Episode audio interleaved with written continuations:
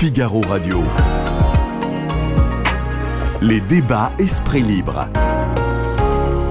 Alexandre Devecchio. Esprit Libre, la grande émission de débat du Figaro et du Figaro Magazine.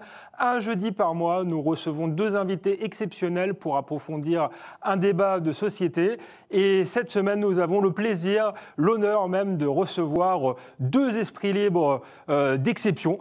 Euh, Alain Finkielkraut, académicien, auteur de nombreux ouvrages qui ont ont marqué des, générations de, lecteurs, la défaite de la pensée, l'identité euh, malheureuse. Et François-Xavier euh, Bellamy, euh, auteur lui aussi des Déshérités, qui est philosophe, mais qui est aussi député européen. Vous avez tous deux beaucoup de, points communs, des combats en commun. Vous êtes aussi tous les deux des, intellectuels engagés, même si c'est chacun avec, à votre manière, mais vous avez aussi des divergences. Donc on va faire le point sur vos convergences et vos divergences, et notamment dans les divergences, il y a cette question euh, de l'euthanasie. Alain Finkielkraut, vous êtes pour le droit de choisir sa mort, tandis que vous, euh, François-Xavier Bellamy, vous nous le direz, vous êtes plutôt euh, opposé à l'euthanasie. on en parle tout de suite de ce sujet de société brûlant.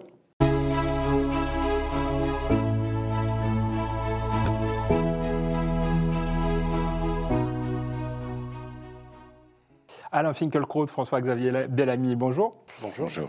Ravi, euh, je le répète, euh, euh, de, vous recevoir. Alors, je, rassure Alain Finkielkraut, nous n'entrerons pas tout de suite dans le, sujet qui fâche la, question de, l'euthanasie. On va commencer par, par vos, points communs, et nous, notamment la question de l'école et de l'éducation. François-Xavier Bellamy, votre premier livre était les, les, déshérités. C'est vrai que quand on lit Les déshérités, on pense à la défaite de la pensée d'Alain Finkielkraut. Je voulais savoir si c'était euh, une source d'inspiration pour vous euh, c'est évidemment une source d'inspiration pour moi. Je, ne suis pas sûr que la comparaison puisse euh, se tenir et je, n'oserais pas me chercher des, points communs avec Alain Finkielkraut. Je, ne peux qu'essayer de, de, dire que, que, effectivement, j'ai vécu comme professeur ce qu'il avait annoncé, ce que vous aviez annoncé, c'est-à-dire euh, le fait que le monde occidental, que l'Europe, que la France, était en train de renoncer à la vie avec la pensée, à cet effort de lucidité et d'exigence intellectuelle. Euh, nous le voyons tous les jours, malheureusement, dans le débat politique, dans la vie démocratique, mais cela commence par l'école, par la crise de la transmission que nous connaissons tous. Et, en lisant La défaite de la pensée que j'ai lu quand j'étais encore étudiant, je me souviens de, l'événement que cette lecture avait été pour moi et dont j'ai bien souvent parlé. Euh, ce qui m'avait le plus frappé, c'est la, très grande lucidité de cette euh, prédiction, évidemment préoccupante, mais qu'il faut prendre au sérieux si nous voulons réussir à reconstruire une vie intellectuelle, une vie de l'esprit, une transmission de la culture qui, qui soit euh, de nouveau les ferments d'une vie sociale, d'une vie politique, d'une vie civique digne de ce nom. lorsque vous aviez annoncé, cher Alain Finkielkraut, que le danger qui nous guettait était celui de l'affrontement du fanatique et du zombie, cette formule si frappante, au fond, je crois, elle trouve malheureusement sa pertinence et son actualité euh, euh, tous les jours dans bien des débats auxquels nous sommes confrontés.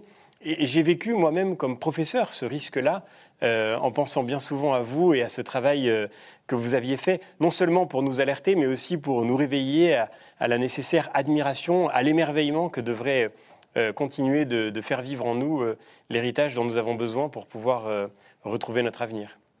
Euh, Alain Finkielkraut, le, livre de François-Xavier Bellamy sonne un peu comme une, réponse euh, euh, au livre de, Pierre Bourdieu, les, héritiers. Est-ce que l'un de vos combats, justement, c'est pas de réhabiliter la, notion d'héritage et est-ce qu'elle est essentielle à l'école? En tout cas, le livre de Bourdieu et Passeron, Les héritiers, a eu un retentissement énorme et une influence qui se fait sentir encore sur l'institution scolaire à travers les réformes qui sont menées euh, sans trêve, sans relâche depuis euh, bientôt 50 ans. Le livre de Bourdieu et Passeron a été publié en 1964. Et ce titre était terrible. Pourquoi?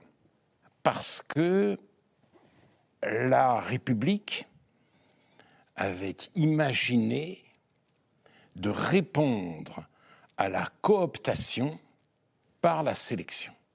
C'était déjà l'intention de Jules Ferry, exprimée notamment par le grand philosophe de la République qui était Charles Renouvier.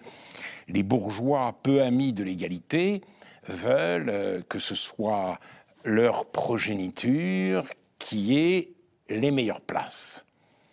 On va y mettre fin grâce à l'école et notamment par le biais de la sélection.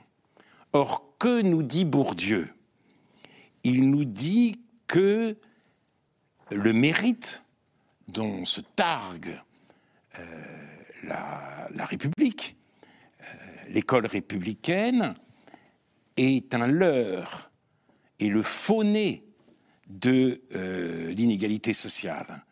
C'est-à-dire qu'il nous explique que l'opposition entre mérite et héritage, en fait, euh, permet au bout du compte de renforcer la légitimité des inégalités sociales, euh, précisément, elles deviennent les inégalités scolaires. On dit, voilà, le mérite est un leurre. L'école républicaine, c'est une fabrique d'héritiers, c'est-à-dire ce sont les mieux lotis, les bien dotés qui réussissent. Et les autres, ceux qui viennent des milieux défavorisés, eh bien, ceux-là sont amenés à penser qu'ils méritent leur destin social puisqu'ils n'obtiennent pas les bonnes, notes. Et euh, Bourdieu a traumatisé l'institution. Donc on s'est dit qu'il fallait répondre à cette critique et comment Comment Bien justement en bannissant, au moins dans l'enseignement secondaire, la sélection. La sélection est devenue un mot interdit. J'avais reçu, moi je me souviens, un ministre de l'Éducation nationale, réplique, mon émission de radio, il est au demeurant philosophe, et euh, il était venu avec, euh, avec euh, ses équipes, ses attachés de communication, je ne sais pas, et il avait parlé, et il s'était inquiété lui-même. Il a demandé est-ce que j'ai prononcé le mot sélection? Est-ce que je prononcé le mot sélection? Et autour de nous, on l'a rassuré. Non, il n'a pas prononcé ce, ce, gros mot, ce mot interdit. Mais qu'est-ce, quel est le résultat?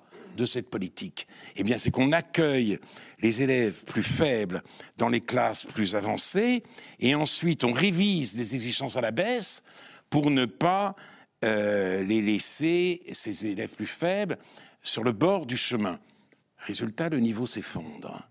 Et au bout du compte, ceux qui réussissent à s'en tirer sont effectivement ceux qui euh, vivent dans un milieu bourgeois, qui peuvent, qui peuvent aller dans des, dans des, lycées privés, qui peuvent, ou dans des lycées d'excellence, ou bien, ou bien euh, qui peuvent bénéficier du, euh, du soutien scolaire.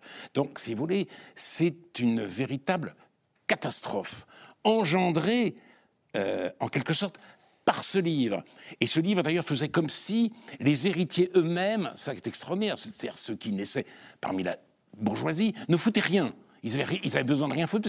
Ils, ils, avaient vécu dans cette espèce d'ambiance culturelle qui faisait qu'ils pouvaient obtenir leur diplôme. Ce qui est déjà complètement faux. C'est-à-dire que, que, quelle que soit votre famille, mm. si vous voulez entrer à l'école normale supérieure ou euh, à l'école polytechnique, il faut, il faut vraiment travailler nuit et jour. Donc ça, c'est une autre absurdité. Mais, si vous voulez, les choses se sont encore aggravées parce qu'on en est venu petit à petit à remettre en cause l'héritage lui-même, c'est-à-dire il y ils bénéficient, les héritiers, de la culture générale. Ils ont donc un avantage sur les autres, si vous voulez, c'est comme si c'était un délit d'initié.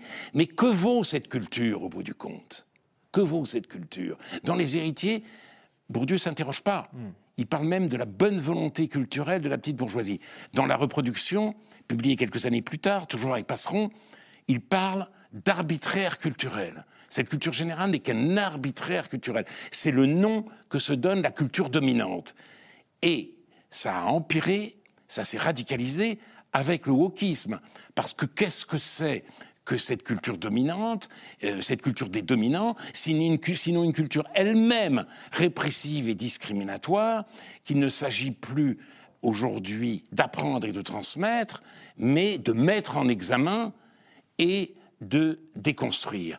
Et le malheur de notre temps, le désastre dans lequel nous sommes plongés, c'est précisément cette grande répudiation de l'héritage par un présent arrogant qui pense qu'il a trouvé euh, le secret euh, la solution du problème humain dans la chasse à toutes les formes d'exclusion et de discrimination. et c'est un spectacle très pénible à voir. François-Xavier Bellamy, vous avez travaillé jour et nuit pour euh, rentrer à l'école normale supérieure. Vous êtes euh, philosophe, écrivain, et pourtant vous avez choisi de, basculer, euh, de changer de vie et de faire aussi de la politique. Pourquoi ce choix et comment est-ce que la, pensée finalement est, compatible avec l'action politique? Comment est-ce qu'on conjugue les deux?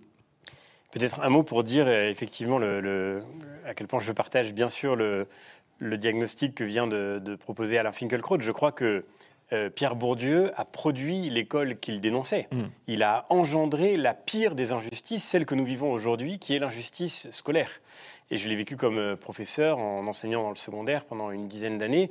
J'ai vu à quel point, en effet, aujourd'hui, euh, selon que vous naîtrez dans une famille qui est socialement plus favorisée ou bien au contraire dans une famille euh, aux marges euh, de, la, réussite sociale, du capital culturel, comme le disait Pierre Bourdieu, vous aurez plus ou moins de chances de, vous en sortir. Cette injustice, c'est la pire de toutes. Nous avons aujourd'hui le système scolaire le plus inégalitaire de tous les pays de l'OCDE.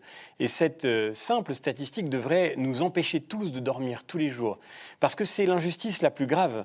Lorsque vous avez été victime d'une injustice économique, vous avez été licencié à tort, vous pouvez vous plaindre. Lorsque vous avez été victime d'une injustice politique, d'une fraude électorale, vous pouvez contester.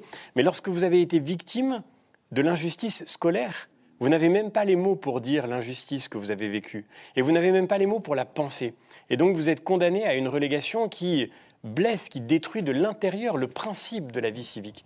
Et c'est peut-être une part de la réponse que j'apporterai à votre question. Je n'ai pas tellement choisi de, faire de la politique, ou plus exactement, ça ne faisait pas partie de mon projet. Euh, mon, projet professionnel, c'était d'enseigner la philosophie. Mais euh, il se trouve que j'ai eu l'occasion de, m'engager. La vie est faite parfois de, surprises et de rencontres, et que j'ai accepté cette, euh, cette mission parce que je crois que quand on regarde comme le disait Alain Finkielkraut à l'instant, avec désolation, ce qui est en train de se défaire dans le monde dont nous héritons, on ne peut pas renoncer à la possibilité, lorsqu'elle vous est donnée, d'essayer d'agir pour tenter de, reconstruire. Et, évidemment, cela passe par, l'enseignement. Et moi, je voudrais dire ma, reconnaissance à tous les collègues qui continuent d'enseigner malgré les difficultés du moment, malgré le moment de délire dans lequel est plongée l'éducation nationale à force de déni de réalité. Au moment où nous nous parlons, le ministre est en train de présenter euh, ce qui s'appelle le pacte aux enseignants français, qui consiste en réalité à leur demander une sorte de travail supplémentaire à peu près incompréhensible dans l'artifice complet qui est devenu le monde éducatif, où on parle de tout sauf de transmettre la culture, de tout sauf d'enseigner. Euh, ce pacte atteint un sommet de fiction tragique ou comique euh, lorsque euh, il est question maintenant de distribuer des pactes et des demi-pactes et des pactes et demi en fonction des choix que feront les professeurs. Tout cela n'a plus aucun sens. Et je crois que beaucoup de collègues sont piégés aujourd'hui dans un sentiment d'absurde extrêmement douloureux euh, devant la faillite du système éducatif qui, à bien des égards, est comparable à d'autres écroulements que nous connaissons aujourd'hui. Je pense par exemple à, l'effondrement de l'hôpital public. Il me semble que l'éducation nationale connaît la même tragédie aujourd'hui. Et la, différence, c'est que parce que peut-être euh, il n'y a pas des gens qui meurent sur des brancards dans les couloirs, eh bien, on n'en parle pas, on ne s'en préoccupe pas. La question éducative est d'une certaine manière constamment au dernier plan de nos préoccupations collectives. Et je crois que c'est vraiment dramatique parce que c'est notre avenir qui se joue. Et, pour moi, c'était peut-être une manière de prolonger mon, travail de professeur, de rentrer dans le champ de la politique et en particulier dans le champ parlementaire. Après tout, le, métier parlementaire est aussi un métier de la parole, comme le métier d'enseignant. Euh, non pas, comme on le dit trop souvent, pour que les politiques aillent faire de la pédagogie auprès des citoyens, considérant les citoyens comme des enfants auxquels il faudrait expliquer pourquoi on fait tout bien et ils ne l'ont pas compris, mais pour au contraire se laisser enseigner par la réalité que vivent les Français aujourd'hui et essayer de réparer ce qui peut l'être, en particulier dans le, dans le domaine éducatif. Et, et bien sûr dans, tous les autres lieux où nous sentons l'essentiel aujourd'hui mm. euh, qui, se, qui, qui, se perd faute de ne pas être transmis. On aurait pu faire euh, quasiment toute l'émission euh, sur, sur l'école. Malheureusement, nous n'avons qu'une heure et, vous avez beaucoup de, choses à vous dire. Je voulais vous demander, Alain Finkielkraut, est-ce que vous auriez pu vous lancer dans une carrière politique ou peut-être à la prochaine présidentielle Ou est-ce que le domaine de la pensée et le domaine de l'action sont pour vous séparés? Euh, je dirais pas les choses ainsi. Je ne crois pas être fait pour euh, la vie politique. Alors cela étant, un dernier mot sur l'école, si le président de la République avait choisi de placer la refondation de l'école au cœur de son deuxième mandat, et s'il m'avait demandé d'être son ministre de l'Éducation nationale, je n'aurais pas pu refuser. Alain Finkielkraut est donc candidat. Non, je, l'aurais fait en binôme avec François-Xavier Bellamy. mais J'aurais fait en binôme avec François-Xavier Bellamy. J'aurais même pu voter pour Emmanuel Macron dans ces conditions. personnel. mais vous voyez, vous constatez avec moi que ce n'a pas été le cas, que son orientation, euh, très bien décrite par François-Xavier Bellamy, est toute différente.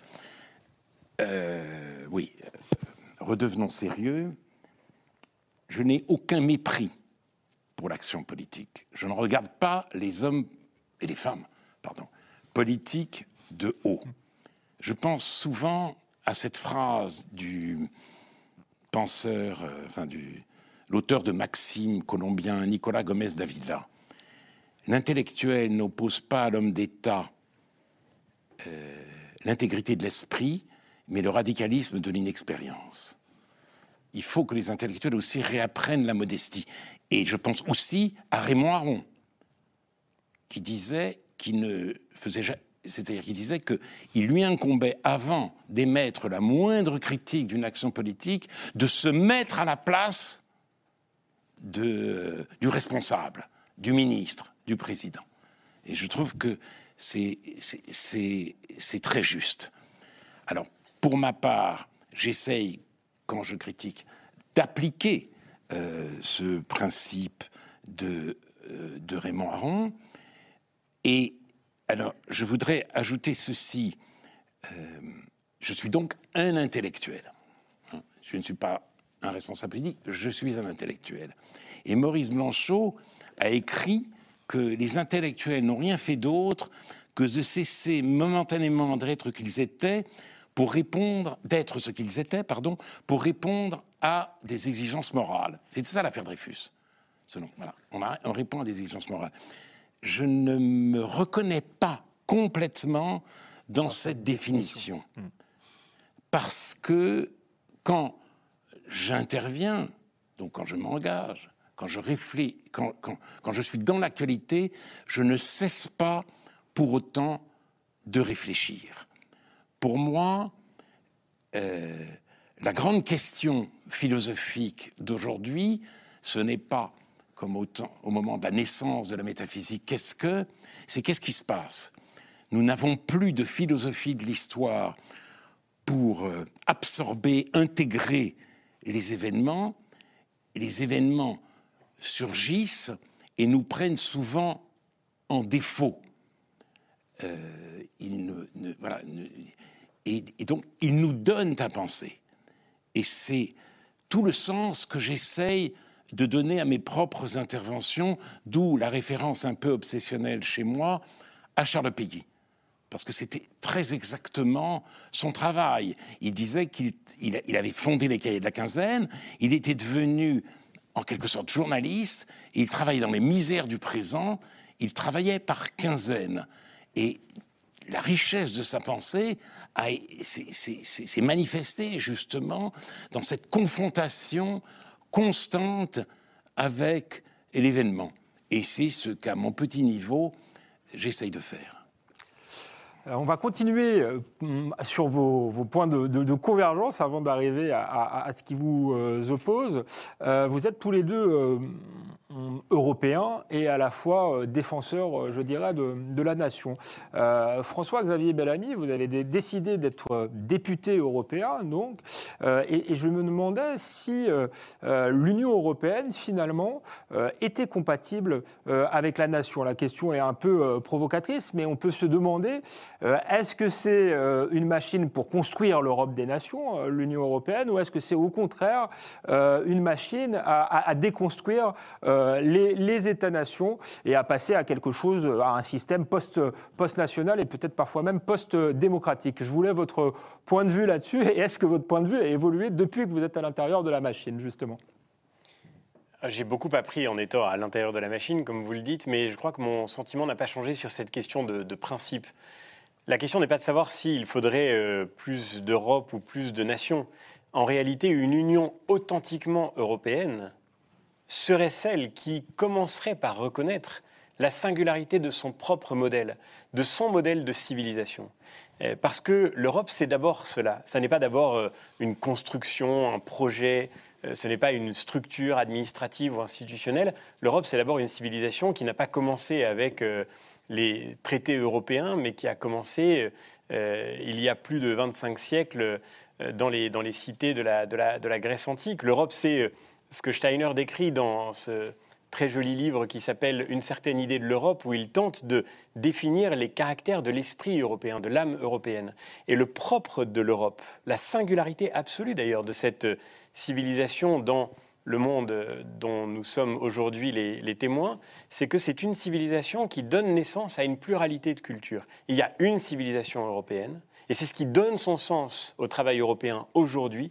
J'en suis convaincu, c'est la seule chose qui pourrait donner tout son sens à la coopération européenne, c'est le fait que nous sommes liés ensemble, pas seulement par une unité géographique, pas seulement par des intérêts communs, mais aussi par des principes que nous héritons de cette histoire millénaire. Et c'est cela qui fait que nous avons quelque chose à dire au monde, quelque chose à faire dans ce monde ensemble. Et cette philosophie de l'histoire qui nous manque, euh, elle fait qu'aujourd'hui, effectivement, paradoxalement, l'Union européenne se tourne contre ses propres racines, contre sa propre histoire. Euh, c'est la même Union européenne, c'est la même Commission européenne qui nous a expliqué il y a un an qu'il ne fallait plus souhaiter Joyeux Noël parce que ce n'était pas inclusif, et qui a édité un guide de la communication inclusive pour ses fonctionnaires en leur demandant de ne plus utiliser cette expression. C'est la même Commission européenne qui finance des campagnes de publicité pour dire que la joie est dans le hijab, parce qu'il faut être inclusif. Eh bien, moi je dis en substance que cette commission mérite bien peu d'être appelée européenne. Et en réalité, si elle était réellement européenne, elle ne chercherait pas à se tourner contre son propre modèle, contre, la singularité du modèle européen. L'Europe ne sera jamais la Chine. Nous ne sommes pas un grand tout uniformisateur. L'Europe ne sera jamais les États-Unis d'Europe, hmm. qui sont, ne serait-ce que, prenez, ne serait-ce que cet exemple-là, qui sont liés par une langue commune. Par, précisément une civilisation et une culture commune. Nous avons une civilisation commune et une diversité de cultures. Et pour travailler tous les jours au Parlement européen, je peux témoigner de ce que de manière très belle d'ailleurs, la machine européenne n'arrive pas à écraser cette diversité-là. Et que, aussi bien dans les petites choses du quotidien que dans les débats qui parfois nous opposent, nous voyons partout réapparaître ces singularités culturelles qui font qu'à travers ce que nous avons en commun, réapparaît la fécondité de cette civilisation dans la pluralité la catégorie de la pluralité à laquelle Arendt a rattaché l'expérience politique proprement européenne, euh, la pluralité à laquelle l'Europe a donné naissance. Et, c'est cela qui, je crois, manque aujourd'hui à la conscience européenne, y compris d'ailleurs lorsqu'on explique que pour avoir euh, euh, euh, plus de nations, il faudrait détruire l'Europe ou sortir de l'Europe, comme si cela avait un sens. Si nous étions vraiment européens, alors nous serions vraiment fidèles à cette pluralité et au fait que la souveraineté ne peut s'exprimer de manière démocratique qu'à l'intérieur de la nation. Pourquoi? Parce qu'il n'y a pas un seul peuple européen, il n'y a pas un démos européen. Il y a, encore une fois, une civilisation commune qui nous relie à la diversité des peuples européens, des langues européennes, des ethos qui font l'Europe et qui doivent être aujourd'hui le cœur de cette alliance de démocratie que l'Europe devrait redevenir pour pouvoir faire valoir ce modèle et cette civilisation qui a tellement à dire au monde de demain. Dans la, mondialisation telle que nous la recevons, dans les défis technologiques inouïs, dans la rivalité des modèles gigantesques auxquels nous devons faire face, eh bien, il faut que l'Europe soit à la hauteur de sa mission historique. Et elle a quelque chose à dire au monde de ce qu'est l'homme, de ce qu'est la dignité humaine. Elle a quelque chose à dire au monde de ce qu'est la démocratie, de ce qu'est le sens de l'universalité de la loi. Elle a quelque chose à dire au monde en substance de, ce triple héritage d'Athènes, de Rome et de Jérusalem, qui, est, qui est, je crois, d'une très grande actualité et qui constitue sa, sa mission historique dans le moment que nous vivons. Alain Finkielkraut, nous sommes, je crois, tous les trois d'accord autour de cette table sur euh, l'importance de l'Europe en tant que, civilisation. Mais euh, ma question, est-ce que finalement l'Union européenne défend euh, cette civilisation ou devient même, au contraire, un obstacle à, la, à, faire vivre cet héritage qui vous tient, je le sais, très à cœur? Le problème, c'est qu'en effet, l'Union européenne s'est pensée dès l'origine non comme une civilisation, mais précisément comme une construction. Elle a voulu faire table rase du passé européen, passé de guerre, passé de conflits nationaux exacerbés au XXe siècle. Donc elle s'est voulue d'entrée de jeu post-nationale. Et les Européens, les bâtisseurs de l'Europe, se sont pensés non comme des héritiers, mais exclusivement comme des innovateurs. Et le modèle de ce comportement, c'était la culpabilité allemande.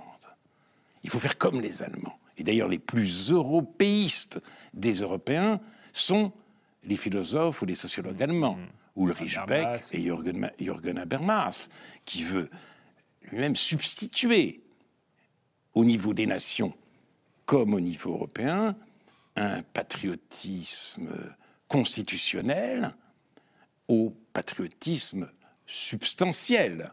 Donc, on est là, on ne peut avoir, on ne peut admirer que des normes, des valeurs et des lois. Voilà.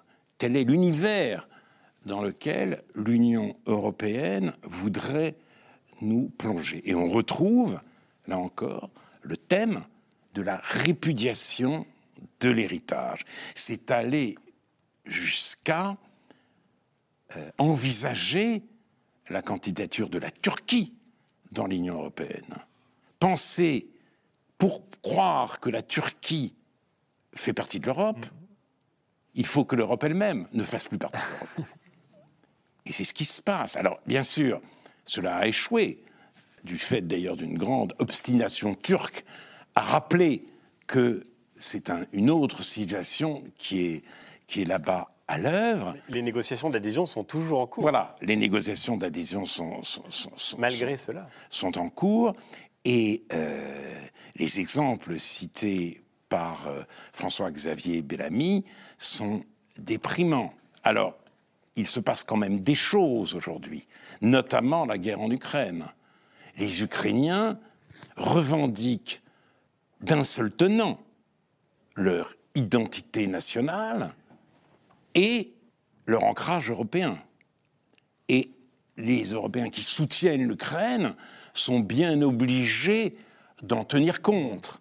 Alors peut-être que on pourrait souhaiter que ce soit pour l'Europe elle-même l'orée d'une prise de conscience, car rien n'est plus important aujourd'hui pour l'Europe que de se ressaisir de, sa propre civilisation et de s'inscrire dans la continuité d'une très longue et, euh, d'une très longue histoire. Euh, venons-en aux, choses qui fâchent euh, désormais.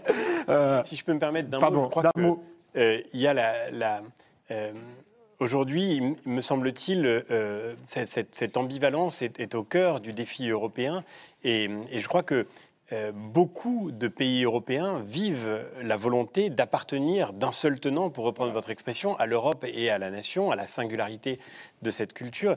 Euh, c'est ce que disait très bien un texte extraordinaire que je vous ai souvent entendu citer d'un auteur auquel je vous sais très attaché, qui s'intitule L'Occident kidnappé, un texte de Milan Kundera, qui dit à quel point, au fond, aujourd'hui, c'est nous d'abord. Je crois que c'est pas d'abord euh, l'Union européenne, mais c'est peut-être nous d'abord, Européens de l'Ouest, et singulièrement Français peut-être, qui avons été coupables de vouloir séparer l'Europe de ses racines.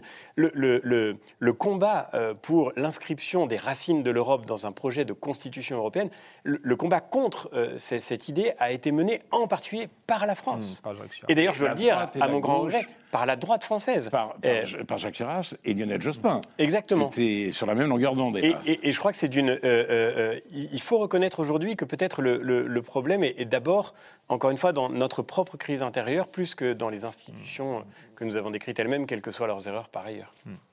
Euh, François-Xavier euh, Bellamy, pendant la crise sanitaire, euh, vous avez été de ceux qui ont plutôt critiqué la, politique sanitaire et notamment le, le, pass, le pass sanitaire européen. Je crois que vous avez voté contre au nom de, la défense des libertés. J'ai eu souvent Alain Finkielkraut en, colère. Alors, il, râlait contre moi parce que j'étais assez d'accord avec vous, mais voilà, comme j'ai pas, moi je ne débat pas avec Alain Finkielkraut, c'est bien que vous ayez ce, ce débat entre vous.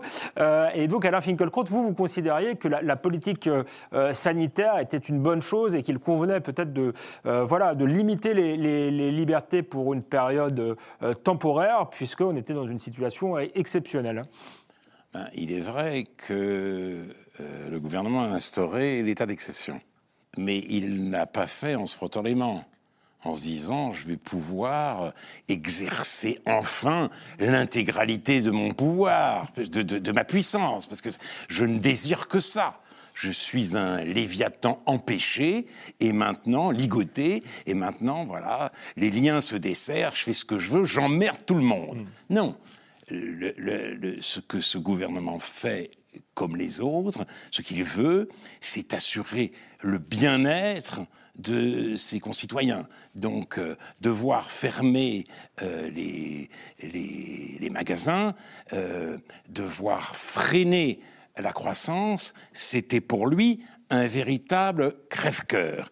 Il l'a fait pour empêcher, pour arrêter la, la contamination et pour qu'on n'en arrive jamais, ou en tout cas le moins possible, à faire le tri dans les hôpitaux entre les malades. Celui-là, on va le soigner parce qu'il est encore jeune et vigoureux. Euh, Finkelkraut, à l'âge qu'il a avec toutes ses maladies, c'est pas la peine, euh, il, a déjà bien vécu. Non, le, le gouvernement français n'a pas fait ça. Et il est vrai que je, ce qui me surprend, c'est que cela même qui, si vous voulez, euh, s'inquiète de voir la logique des droits individuels détruire l'esprit républicain, eh bien, euh, dénonce la politique sanitaire menée par le gouvernement comme une atteinte aux libertés. Alors peut-être à certains moments est-il allé un peu trop loin, mais nous étions dans une situation d'incertitude. Tout le monde tâtonnait. Et les gouvernements qui ont choisi une autre politique, libertés individuelles, ça a donné quoi? Ça a donné Bolsonaro au Brésil et des dizaines, sinon des centaines de milliers de morts. De même aux États-Unis, dans certains États. Donc je crois à cet égard que la politique menée en France était tout à fait raisonnable est-ce que vous avez jugé cette politique euh, raisonnable, François-Xavier euh, Bellamy? Est-ce que vous étiez indifférent euh, au sort d'Alain Finkielkraut ah oui. ou pas? Est-ce que vous en soutiez Il a des de la pensée, donc c'est pas la peine. Nous tenons à Alain Finkielkraut qui a encore beaucoup de livres à publier et beaucoup de choses à nous dire. Mais non, il me semble que cette politique était euh, effectivement déraisonnable. Je ne mets pas toutes les mesures euh, ni tous les moments dans le même panier parce que le premier confinement, effectivement, ressemblait à cette situation d'incertitude que vous avez décrite. Et dans un moment d'incertitude, il fallait bien sûr prendre des mesures, quelque draconiennes qu'elles puissent être, pour euh, éviter le pire. Et, souvent, la politique, c'est d'abord cela, pas seulement chercher le meilleur, mais éviter le pire.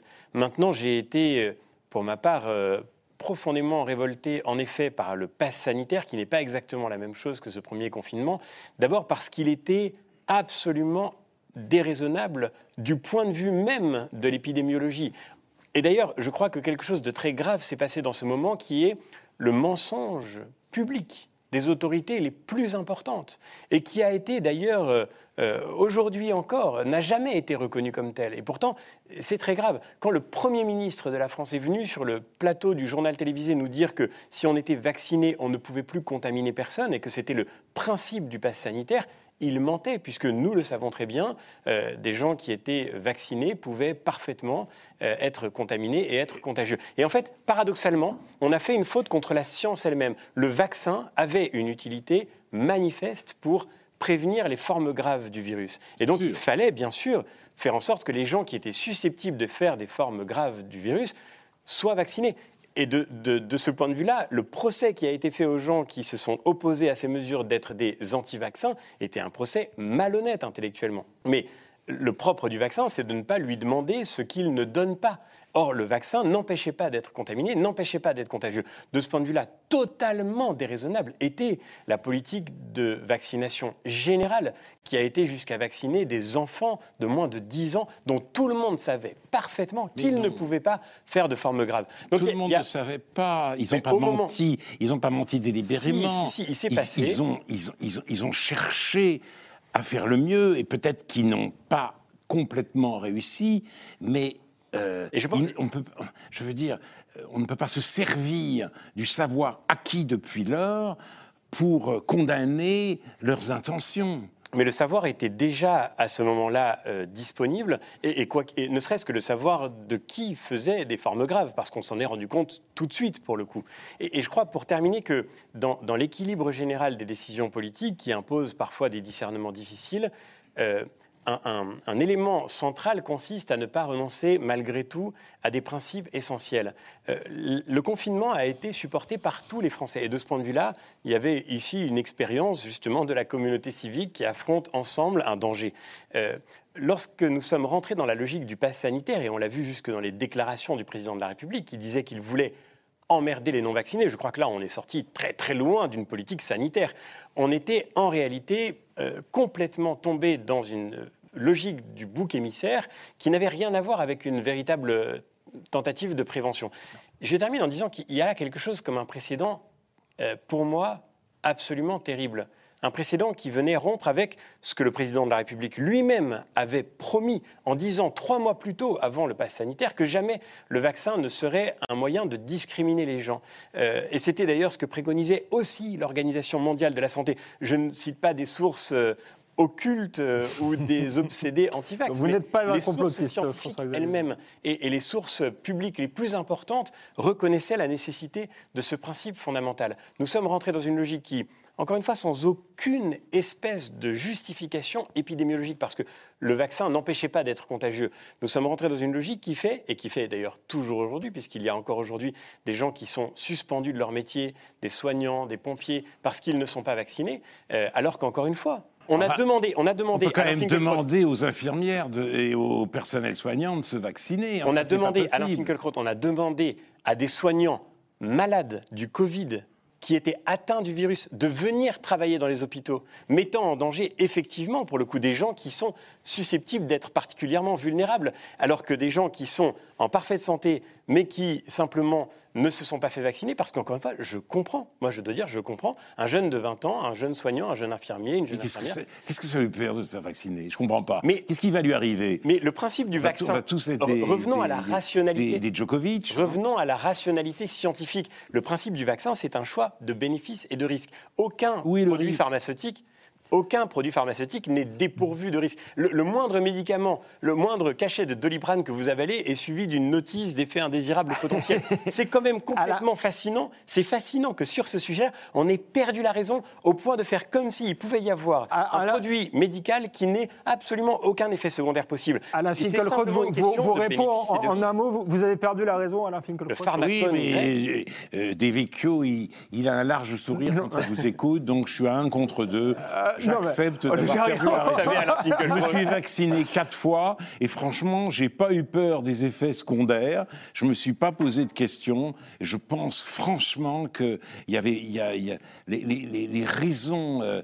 des personnels soignants de ne pas se faire vacciner alors qu'on travaille soi-même dans un hôpital euh, me semble incompréhensible. incompréhensible. On ne vous mettra pas euh, d'accord là-dessus. Je, je, voudrais quand même qu'on qu effectivement de, de, la Convention citoyenne sur la, la, fin de vie qui rend ses conclusions euh, fin mars et qui va sans doute euh, ouvrir la porte euh, à ce que certains appellent le droit de, de mourir dans la dignité, ce que d'autres appellent l'euthanasie. Je voulais savoir ce que cela vous inspirait respectivement. Alain Finkielkraut, peut-être pour commencer.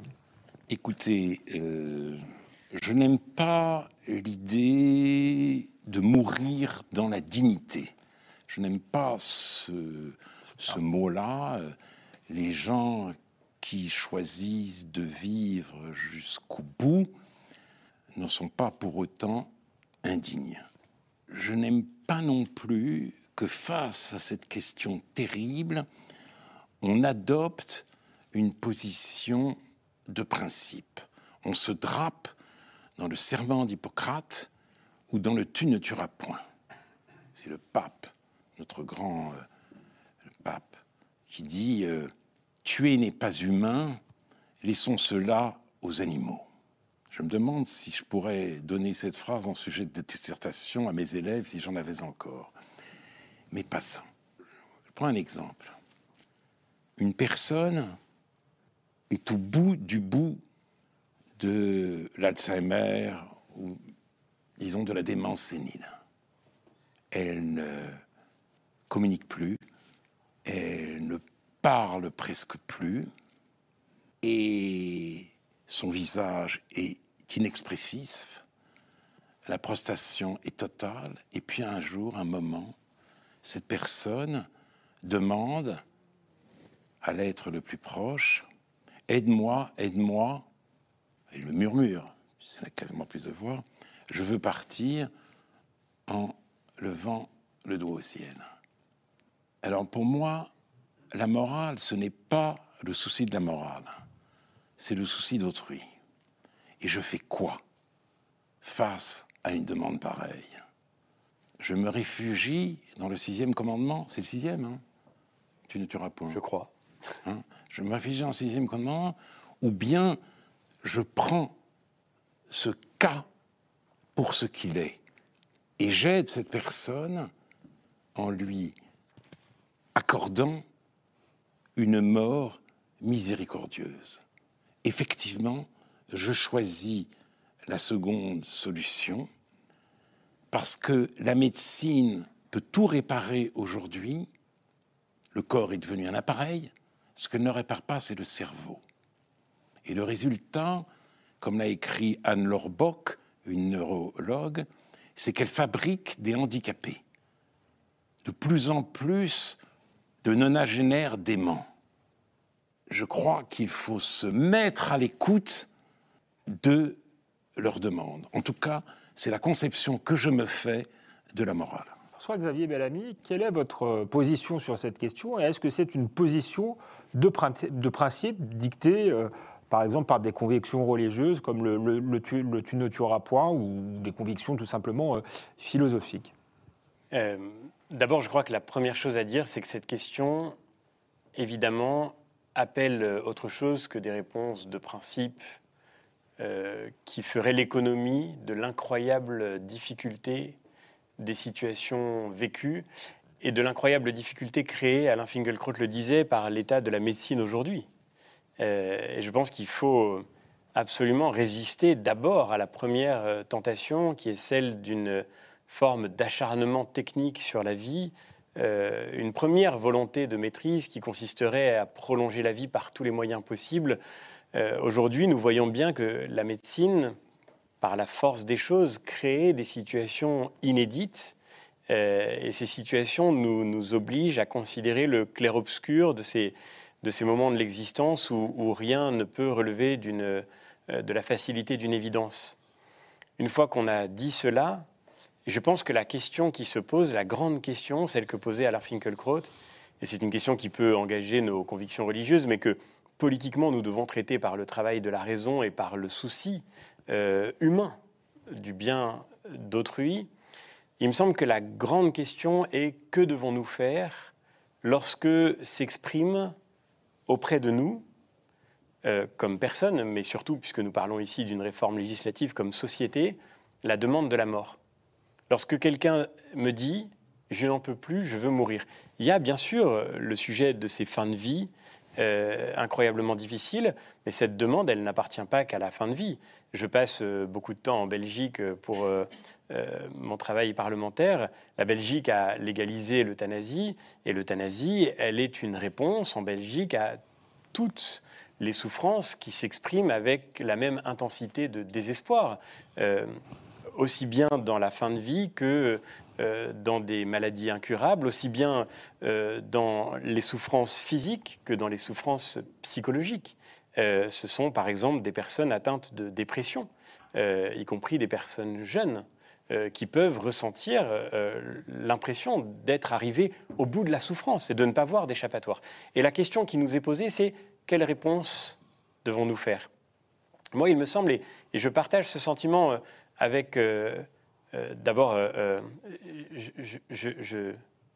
vous, me vous, me demandiez d'où vient ma réponse. Elle vient d'abord d'une expérience personnelle. Je crois que sur cette question-là, nous sommes très nombreux à avoir vécu des, moments de l'existence où nous avons fait face à cette question de manière extrêmement concrète. ma réponse vient d'une expérience de cette nature, mais aussi de l'expérience que j'ai partagée avec beaucoup de, soignants, de médecins, euh, qui parle de cette, euh, de cette euh, question de la demande de la mort. Quand quelqu'un demande de mourir, il y a deux manières de répondre. La première qui consiste à dire eh bien, je vais t'y aider, et je comprends très bien la réponse que fait Alain Finkielkraut. évidemment, je ne la juge pas, je crois qu'elle doit être entendue, mais il me semble qu'une autre réponse consiste à se dire qu'est-ce que nous avons manqué pour que un humain puisse, tout près de nous, en arriver à une telle demande? Si un ami me demande, je suis au fond du désespoir, je veux mourir, je crois que mon devoir, et je le dis parce que cela relève effectivement du devoir, je crois que mon devoir n'est pas de lui dire, eh bien, euh, si tu veux mourir, je vais t'aider. Je crois que mon devoir, c'est d'abord de me poser la question, qu'est-ce que j'ai manqué pour que cet ami en arrive à vouloir mourir? Quand, Et ça, c'est pour le coup le miracle de la médecine aujourd'hui. Euh, euh, et c'est aussi peut-être ce qui nous guette d'abandon à travers cette question. Quand la médecine vraiment accompagne ceux qui souffrent, la demande de la mort, et c'est le témoignage qui vient notamment de tous les soignants dans les soins palliatifs, la demande de la mort, elle disparaît parce que le vivant ne veut pas mourir. C'est contraire à la vie que le vivant veut mourir. Le vivant veut vivre. La Fontaine le disait bien mieux que nous euh, dans, La mort et le mourant. Finalement, même le vivant, à l'extrême extrémité de la vie, le vivant ne veut pas la mort. Et, donc, un vivant qui veut la mort est une, sorte de contradiction très profonde qui vient de ce que quelque chose a été manqué par la société tout entière, par ceux qui devraient l'entourer et qui peut-être ont failli à cette mission. Rappelons-nous quand même que cette discussion va s'inscrire dans un moment d'immense fragilité pour euh, notre système de soins, pour notre hôpital. Un moment dans lequel, par exemple, 26 départements en France n'ont pas de service de soins palliatifs. 26 départements. Et, je crois que la question qui nous est posée, c'est est-ce que quand quelqu'un demande à mourir, nous devons répondre Eh bien, très bien, allez-y, nous allons vous y aider Ou bien est-ce que nous allons répondre Qu'est-ce que nous avons manqué? Si on apprenait qu'il y a un seul département en France où il n'y a pas un commissariat de police, mais on réagirait tout de suite, il serait construit dans la semaine. Comment se fait-il qu'il y ait 26 départements où on meurt mal en France, où on laisse les gens mmh. mourir effectivement dans la souffrance? Et d'une certaine manière, c'est nous qui sommes indignes. C'est la société qui est frappée d'indignité de ce qu'elle abandonne. Alain Finkielkraut, vous, vous parlez du, cas précis de, de, ceux qui sont dans le, contexte de la maladie d'Alzheimer. Je ne suis pas sûr que les soins palliatifs peuvent faire quelque chose, mais je vais le laisser euh, répondre parce que non, je vois que euh, vous, Il est vrai que je ne serai jamais. Je ne suis pas favorable à l'euthanasie d'ailleurs, mais plutôt au suicide assisté. Bon, c'est une différence quand même importante, et certainement pas dans les cas de désespoir si un ami désespéré me disait si tu peux m'aider à mourir, je ne saurais pas d'une part, et d'autre part, évidemment, je refuserais. Et je me demanderais, comme François Guémeny, qu'est-ce que j'ai manqué pour qu'il en soit arrivé là? Ce n'est pas au désespoir que je pense. C'est toujours, en effet, à ces diagnostics que la médecine porte. Voyez, tout d'un coup, vous vous sentez pas bien, euh, vous, vous avez des oublis, euh, vous, perdez vos clés, alors vous allez faire un examen et puis euh, le diagnostic tombe. Le tombe. Et le, le médecin vous annonce que vous vous dirigez vers l'hébétude, vers la détérioration mentale, totale et définitive. Alors il vous dira, vous pouvez faire des exercices. Ah oui, vous pouvez faire des exercices, vous pouvez, vous pouvez, ex- vous avez- vo- vo- votre mémoire, etc. Tout, ça, tout ça, tout ça est complètement ridicule. Et moi, je pense à ce, grand écrivain belge, Hugo Claus. On lui avait annoncé ça, et il a attendu quelque temps. Et puis, euh, quand il a vu que son état se détériorait gravement, il est allé en Belgique, justement, dans, une de dans un de ses établissements. Il a sablé champagne avec son épouse et il a choisi de mourir. Et je pense que la moindre des choses était, en l'occurrence, de l'y aider. Quand la médecine ne peut rien faire, rien faire pour vous, alors c'est quoi le serment d'Hippocrate Elle peut au moins vous assurer une bonne mort. Alors je suis un peu obsédé par cette question des maladies neurogénératives. L'âge venant, j'y pense. C'est vrai, mais je, voudrais, si quelque chose comme ça m'arrivait, ne pas être obligé d'aller en Suisse. Alors on me dit aussi, mais euh, ça devrait pouvoir se faire sans légiférer. Mais si ça se fait sans légiférer, eh il va y avoir du favoritisme. Il y, a, il les gens qui pourront en bénéficier parce qu'ils ont les, bons, les bonnes connaissances, etc., pas les autres. Donc je pense qu'en effet, une certaine forme de législation est indispensable. Merci Alain Finkielkraut, merci François-Xavier Bellamy. Oui, c'est- trop court. C'est de votre faute. Vous n'avez pas voulu aborder ce, ce sujet euh, au début, mais on aura d'autres occasions de, de vous inviter pour en parler. François-Xavier Bellamy euh, également, parce que c'est effectivement un sujet euh, euh, majeur. Merci encore euh, d'avoir été avec nous et on se retrouve le mois prochain pour un nouveau numéro d'Esprit Libre.